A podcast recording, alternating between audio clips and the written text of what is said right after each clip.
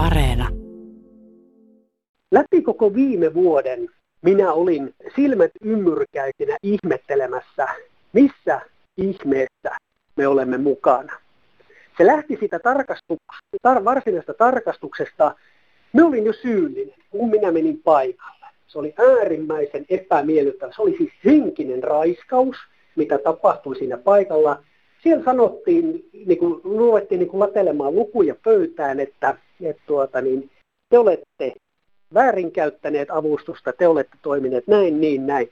Mä olin ihan siis puulla päähän lyöty, että mitä ihmettä täällä tapahtuu.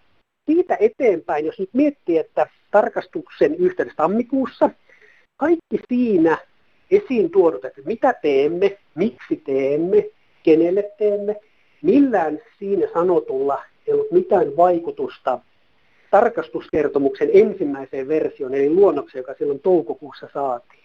Eli siinä todettiin, että esimerkiksi minun palkkaaminen on, on tuota, että miten vaan hallinnollista työtä, hallinnoin instituuttia, että, että se on avustuksen väärinkäyttöä. Ja tietysti pitää muistaa, että mulla siis joka vuosi, myös vuonna 2018, tehty avustushakemus tealle.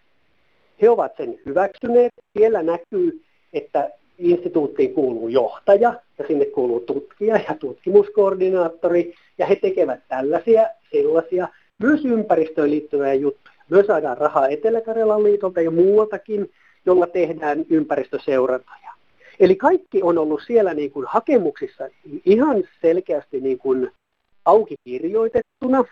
Ja sitten näistä vuosista on tehty vuosiselvitykset. Mitä on saatu aikaan, mihin rahat on käytetty ja niin edelleen. Kaikki on mennyt steassa läpi. Kukaan ei ole ikinä porissut mitään, että tämä on avustuskelvoton.